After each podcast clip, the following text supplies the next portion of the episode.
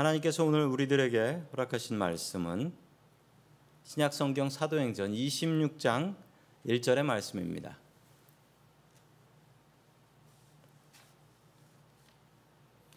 아그리빠가 바울에게 이르되 너를 위하여 말하기를 내게 허락하노라 하니 이에 바울이 손을 들어 변명하되 아멘. 하나님께서 우리와 함께 하시며 말씀 주심을 감사드립니다. 아멘. 자, 우리 옆에 계신 성도님들과 그리고 또 옆에 계신 가족분들과 우리 인사 나누도록 하겠습니다. 반갑습니다. 네, 반갑습니다.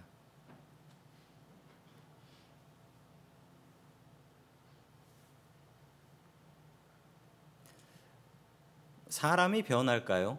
오늘 설교 제목은 사람이 변할까입니다. 어떤 분이 이런 얘기를 했습니다. 사람은 꼭 한번 변한다고 합니다. 언제 변하냐? 그랬더니 죽으면 변한답니다. 즉, 안 변한다는 얘기죠.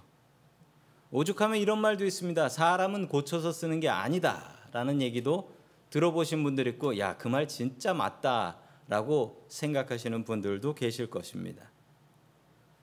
그러나 이것은 성경하고는 완전히 다른 말씀입니다.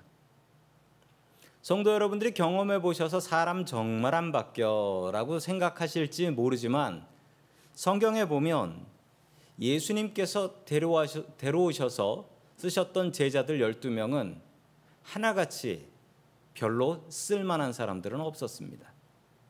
일부러 모은 것 같이 쓸모없는 사람들 모아서 주님의 제자를 삼아 주셨습니다. 주님께서는 사람을 고쳐서 쓰십니다. 오늘 이 시간 우리가 주님 앞에 무엇이 변해야 할까요? 어떻게 하면 우리의 인생도 변하여 쓸모 있는 인생 될 수 있을까요? 주의 말씀을 통하여 그 답을 찾아 나아가길 원합니다. 첫 번째 하나님께서 우리들에게 주시는 말씀. 예수님을 만나면 우리의 삶은 변화된다라는 말씀입니다. 예수님을 만나면 우리의 삶은 변화됩니다. 계속해서 말씀을 이어갑니다. 이 베스도 총독이 새로 부임을 했고 바울을 재판하게 됩니다. 바울은 죄가 없었기 때문에 그냥 풀어주는 것이 맞지만 그냥 풀어주었다가는 유대인들이 가만히 있을 것 같지가 않습니다. 마침 새로 총독이 왔다고 해서 인사하러 온 아그리빠 왕, 아그리빠 2세지요. 이 아그리빠 왕을 만나자 아그리빠 왕에게 도움을 청하지요. 아그리빠 왕이 좀 이 재판을 도와달라라고 이야기를 합니다. 베스도는 머리를 쓴 것인데 아그리파 왕의 의견을 가지고 자기가 결정을 하면 그 욕을 자기가 아닌 아그리파 왕이 먹게 되기 때문에 아그리파 왕을 앞에 세워서 재판을 하겠다라는 것이었습니다. 자, 그 재판하는 모습이 아주 이상한데요. 우리 사도행전 26장 1절의 말씀을 같이 보겠습니다. 시작. 아그리파 왕이 바울에게 말하였다. 할 말이 있으면 해도 된다. 바울이 손을 뻗치고 변호하기 시작하였다. 아멘. 이상한 재판입니다. 이 재판의 재판관은 로마 총독인 베스도입니다. 그런데 이 재판하는 모습 한번 보십시오. 이 재판 누가 진행하고 있습니까? 아그리파 왕이 진행하고 있습니다. 아그리파 왕에게 변론하십시오라고 이야기를 하고 있는 것입니다. 이상한 재판인데 이 재판이 이렇게 된 이유는 로마 총독인 베스도가 자신의 자신이 함부로 결정할 수 없어서 이 아그리파 왕에게 재판을 할 수 있도록 재판권을 넘겨준 것입니다. 아그리파 왕도 신나는 일입니다. 이 갈릴리의 작은 동네 왕인데 이 작은 동네 왕이 로마 총독 안에서 앞에서 재판을 진행한다라는 것은 아주 신나는 일이었죠. 바울은 이렇게 자기 자신을 변론하며 변증하며 간증을 시작하게 됩니다. 이 바울의 간증, 바울의 회심한 사건은 사도행전에 세 번 나옵니다. 9장, 22장, 26장에 나오게 되는데요. 바울은 자신이 어떻게 예수님을 만났고 어떻게 부르심을 받았나를 무척 중요하게 생각합니다. 왜냐하면 그의 상황이 너무나 괴롭고 흔들렸기 때문에 흔들리는 상황 속에서 흔들리지 않으려면 흔들리지 않는 것을 붙잡아야 합니다. 그것이 바로 예수님께서 사도 바울을 불러주신 그 부르심이었습니다. 요즘 코로나 때문에 우리의 삶이 너무나 흔들립니다. 너무나 많이 변화됩니다. 샌프란시스코에 내일부터 통행 금지도 시작된다라고 합니다. 세상이 너무 흔들립니다. 그때 우리가 붙잡아야 될 것은 우리의 믿음입니다. 주님을 바라보는 우리의 마음입니다. 어려울수록 더욱더 말씀을 가까이 하며 살 수 있기를 주의 이름으로 축원합니다. 아멘. 사도 바울은 자기 자신을 설명하는데요. 사건이 흐르는 대로 설명하면서 그 속에서 자기가 어떤 사람인지 세 가지로 기가 막히게 섞어서 설명을 하고 있습니다.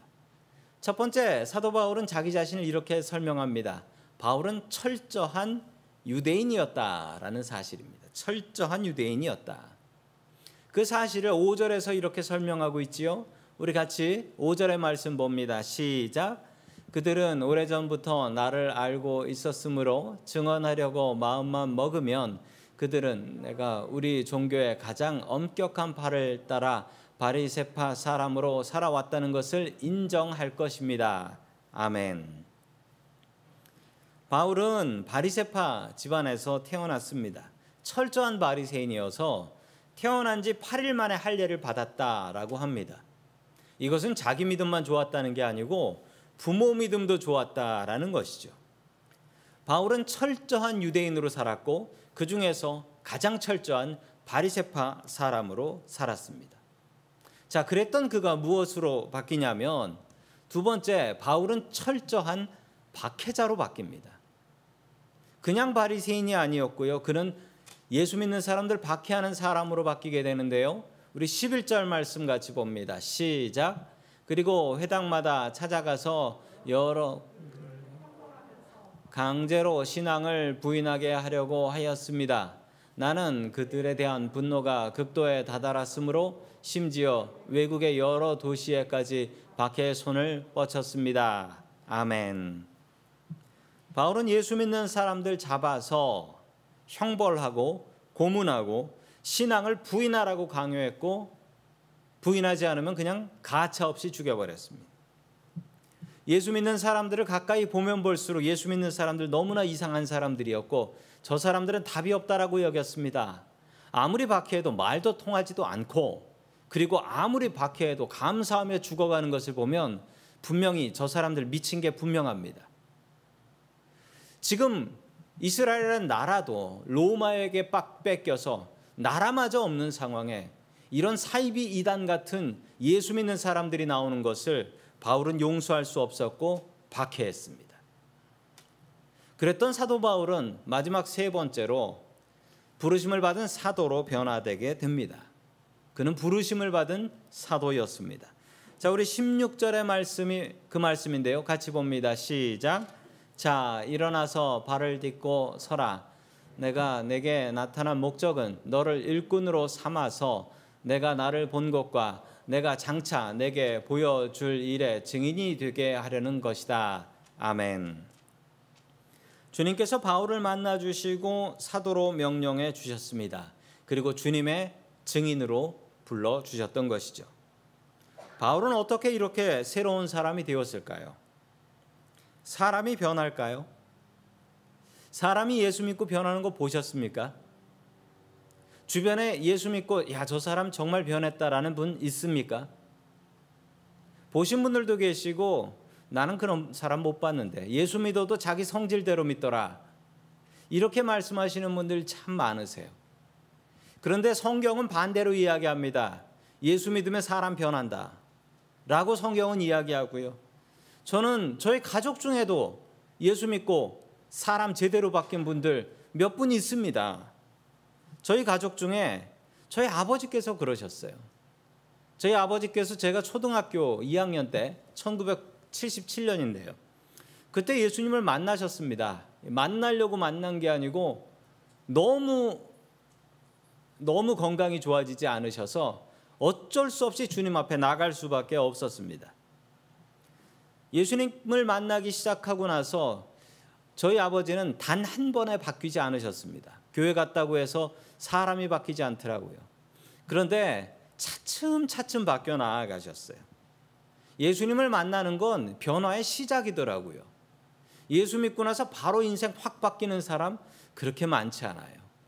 그런데 예수님을 만나고 나서 저희 아버지가 조금씩 조금씩 바뀌기 시작하셨습니다. 어떻게 바뀌었냐고요? 저희 아버지는 교회 처음 나가고 나서 그 다음 날부터 새벽 기도 다니셨습니다. 저희 아버지 지금 80이 넘으셨는데 지금도 새벽 기도 특별한 일이 아니면 정말 몸 아프시지 않으시면 어딜 가나 지방에 가셔도 꼭 새벽 기도를 찾아서 나가십니다. 왜 이렇게 열심히 새벽 기도를 나가시나 보니까 저희 아버지가 전에 죄스러운 죄인의 삶을 살았거든요. 예수님 모르는 삶을 살았는데 그렇게 뼈를 깎는 것 같은 노력을 하지 않으면 다시 옛날 생활로 돌아갈 것 같아서. 그래서 비가 오나 눈이 오나 아무리 추워도 지금 코로나가 창궐해도 마스크를 쓰고 새벽 기도를 나가고 계십니다. 편히 살면 이전의 삶으로 돌아갈 것 같아 무서워서 예배하신다 하셨습니다. 또 저희 집에 큰 아들이 아시는 분은 아시는데 어, 교통사고가 한번 크게 났었습니다. 교통사고가 나서 그때 예수님을 만났죠. 예수님을 만나고 완전히 다른 사람으로 변화되었습니다. 저는 예수님 믿으면 사람이 변화된다라는 것을 믿습니다. 그런데 지금도 속으로 생각하길 그래도 예수 믿고 나는 안 변했는데 그리고 내 주변에 있는 내 가족들도 변하지 않던데 그런 사람들은 왜 안 변하는 줄 아십니까? 우리가 예배를 통해서 지금도 우리는 예수님을 만나고 있습니다. 말씀을 듣고 있습니다. 그런데 왜 안 변할까요? 안 변하는 이유는 딱 하나입니다. 예수님하고 안 부딪히려고 예수님과 안전거리를 두고 살아가기 때문입니다. 안 변하려고 예수님하고 거리를 두고 사는 거예요. 예배를 드릴 때도 딱 내가 드리는 예배가 정해져 있고 기도를 할 때도 기도하는 날이 딱 정해져 있고 다른 날은 하지 않고 말씀 보는 것도 제대로 보지 않고 예수님께서 내 마음을 변화시킬 기회를 주지 않는 거예요. 예수님과 적정한 안전거리를 두고 따라가는 것입니다. 내가 너무 예수 믿어서 내가 변할까봐 두려워 예수님과 안전거리를 두고 살아가는 사람들이 세상에는 너무나 많이 있습니다. 성도 여러분, 학교를 이렇게 다녀보십시오.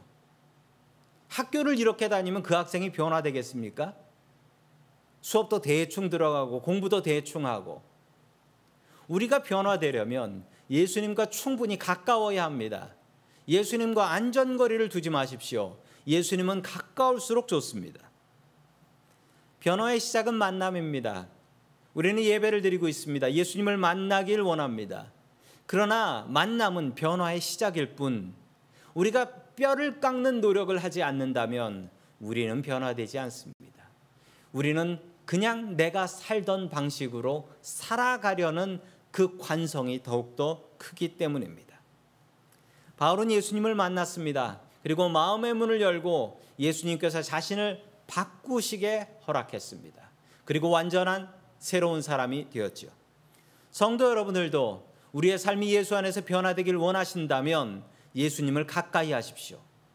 더 많이 예배 드리십시오. 더 많이 기도하십시오. 더 많이 말씀 보십시오.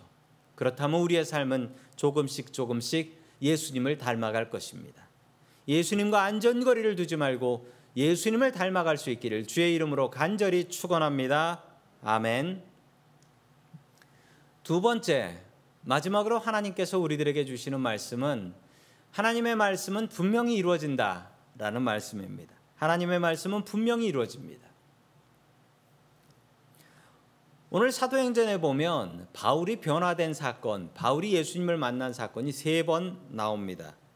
그런데 참 희한한 것은 이 세 번의 이야기가 비슷하지만 다 달라요. 다 달라요. 오늘 이야기를 꼼꼼히 읽어보시면 어, 한 사람 이야기가 빠졌다? 바울이 예수님 만나고 나서 눈이 멀었을 때 도와준 사람 아나니아의 이야기가 아예 나오지도 않습니다. 또 더 나아가서 보자면요. 어떤 분들은 이런 얘기를 하세요.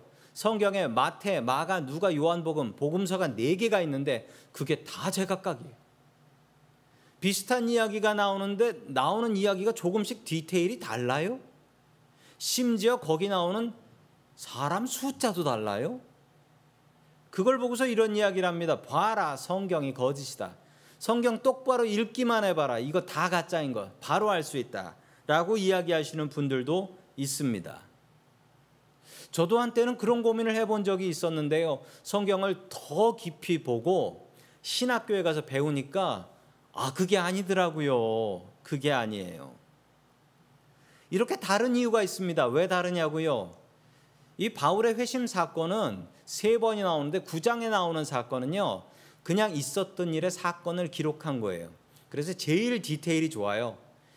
자, 자세하게 기록되어 있습니다. 그 다음에 22장에 나오는 것은 이 배경이 백그라운드가 산해드린 공의회예요. 유대인들의 카운슬입니다. 주이시 카운슬. 거기에 가서 증언을 하는 것입니다. 어떤 사람들이 앉아 있냐면요. 100% 100% 유대인들만 앉아 있는 거예요. 이 사람들에게 설명할 때는 유대인들이니까 유대인의 지식을 이용해서 설명했고 그리고 자신을 도와줬던 유대인이었던 그 아나니아란 사람도 설명을 합니다. 26장의 설명은 완전히 또 다른 백그라운드예요. 재판에서 증언을 하고 있는데 그 앉아 있는 사람이 누구냐면 로마 총독하고 로마 군인들 그리고 아그리빠 왕이 앉아 있습니다. 여기다가 유대인식으로 설명을 하면 어떻게 될까요? 못 알아듣지요. 못 알아들어요. 그래서 유대인식으로 설명하지 않습니다. 그리고 유대인이었던 아나니아 뭐 설명해서 뭐 합니까? 그 사람 알지도 못하는데. 그래서 아나니아 이야기는 빼고 이방인들이 이해할 수 있는 이야기로 바꿔서 설명을 합니다. 이 세 개 이야기가 다른 이유가 있죠. 이게 똑같으면 더 이상한 겁니다. 똑같으면 더 이상한 거예요. 다르게 설명을 합니다. 듣는 사람이 다르고 장소가 다르니까 그게 맞는 거잖아요. 그런데 이걸 보면서 야 이 세계 얘기가 다 틀린다 이렇게 얘기하면 안 되는 것이죠. 성경을 오해하지 마십시오. 성경은 믿으려고 작정하고 읽어야지 이거 안 믿어야지 내가 틀린 거 찾아야지라고 작정하고 읽으면 믿음이 생기는 책이 아니에요. 자, 계속해서 우리 사도행전 9장 15절의 말씀을 같이 봅니다. 시작. 주님께서 그에게 말씀하셨다. 가거라. 그는 내 이름을 이방 사람들과 임금들과 이스라엘 자손들 앞에 가지고 갈 내가 택한 내 그릇이다. 아멘. 주님께서 9장에서 바울을 처음 만나 주셨을 때 하셨던 예언의 말씀입니다. 가라. 그리고 가라는 곳을 정해 줍니다. 이방 사람들에게 가고 임금들에게 가고 이스라엘 자손들 앞에 가서 나의 말씀을 증언해라. 지금 바울이 서 있는 이 자리가 어떤 자리입니까? 섬찟한 예언입니다. 바울이 지금 누구 앞에서 이 증언을 하고 있습니까? 이방 사람들인 로마 총독 그리고 로마 군인들 그리고 아그리빠 왕 임금 그리고 수많은 이스라엘 자손들 이 사람들 앞에서 증언할 것을 벌써 예수님께서 예언해 주셨고 그 말씀이 기가 막히게 맞아 떨어진 것을 볼 수가 있습니다. 성도 여러분, 주님의 말씀은 분명히 이루어집니다. 우리가 주님의 말씀을 거부한다 할지라도 주님의 말씀은 분명히 이루어집니다. 계속해서 우리 사도행전 26장 14절의 말씀 같이 봅니다. 시작. 우리는 모두 땅에 퍼졌습니다. 그때 히브리 말로 나에게 사우라 사우라 너는 어찌하여 나를 핍박하느냐 가시 돋친 채찍을 발길로 차면 너만 아플 뿐이다 하고 말하는 음성을 들었습니다. 아멘. 바울을 부른 예수님께서 이렇게 말씀하셨습니다. 화면에 나오지요. 가시 돋친 채찍을 발길로 차면 너만 아플 뿐이다. 이게 무슨 뜻일까요?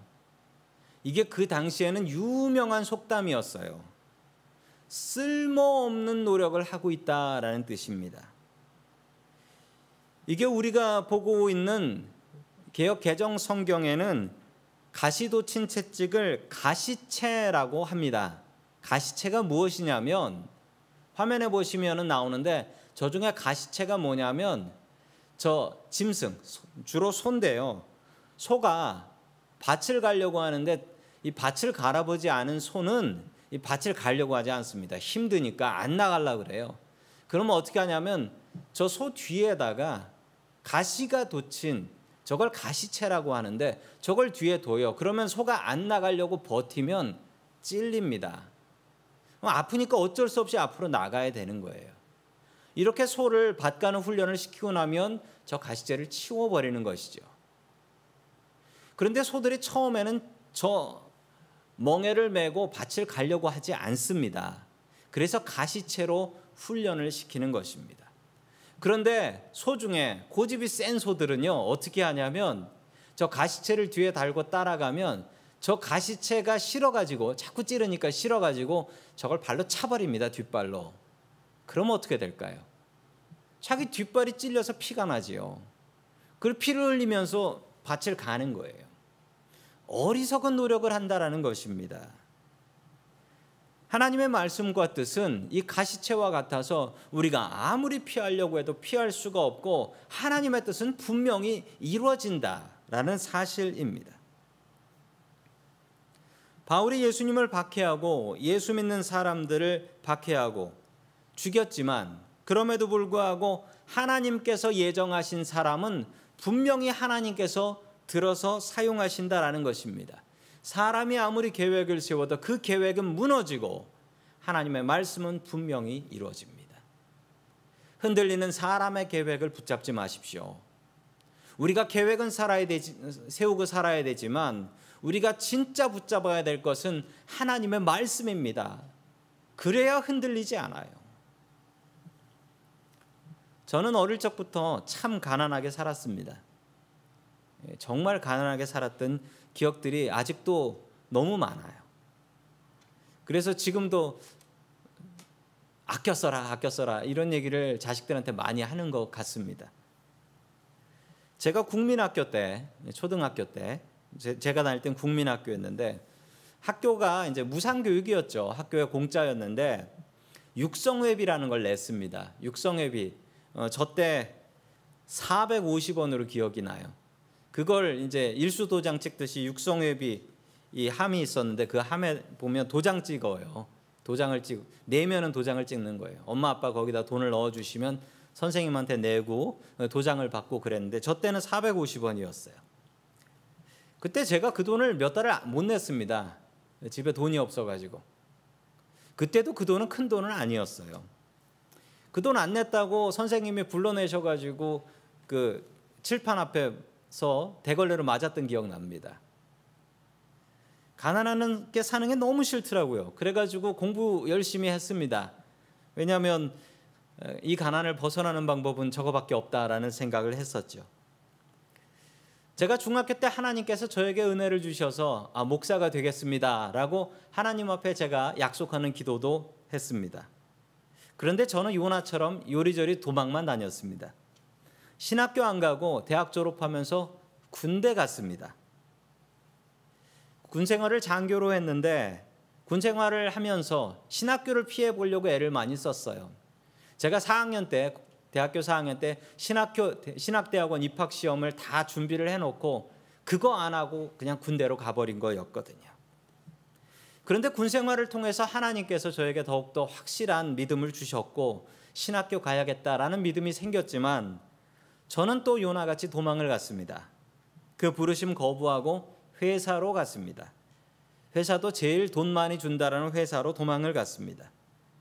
회사 생활을 통해서 더욱더 확실해졌던 것은 아, 내 인생을 이 회사가 아니라 목회자의 삶으로 주님 앞에 드려야 되겠다라는 확신을 저에게 허락해 주셔서 제 나이 30에 회사 그만두고 그리고 신학교를 향해서 가게 되었습니다. 그리고 목회자의 길을 걸어가고 있지요.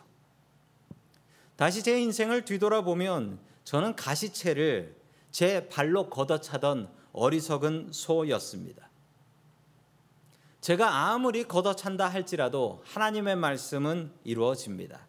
나의 고집과 생각과는 상관없이 주님의 뜻은 분명하게 이루어집니다. 하나님의 말씀은 틀림이 없습니다. 하나님의 뜻은 분명히 이루어집니다. 지금 세상이 너무나 혼란스럽습니다. 세상이 너무나 흔들립니다. 보이는 것이 없습니다. 성도 여러분들도 아시는 것처럼 이 샌프란시스코도 지금 코로나 환자들이 급증해서 예, 잠시 뒤 잠시 뒤 12분 뒤 12시부터 우리 퍼플 티어라는 아주 높은 단계로 올라가게 됩니다. 이렇게 보이지 않는 상황, 백신은 나왔다고 하지만 그 백신이 얼마나 잘 먹힐지, 그리고 백신이 잡을 수 없는 그런 변종 코로나가 나오면 어떡하나. 2021년은 어떻게 될까요?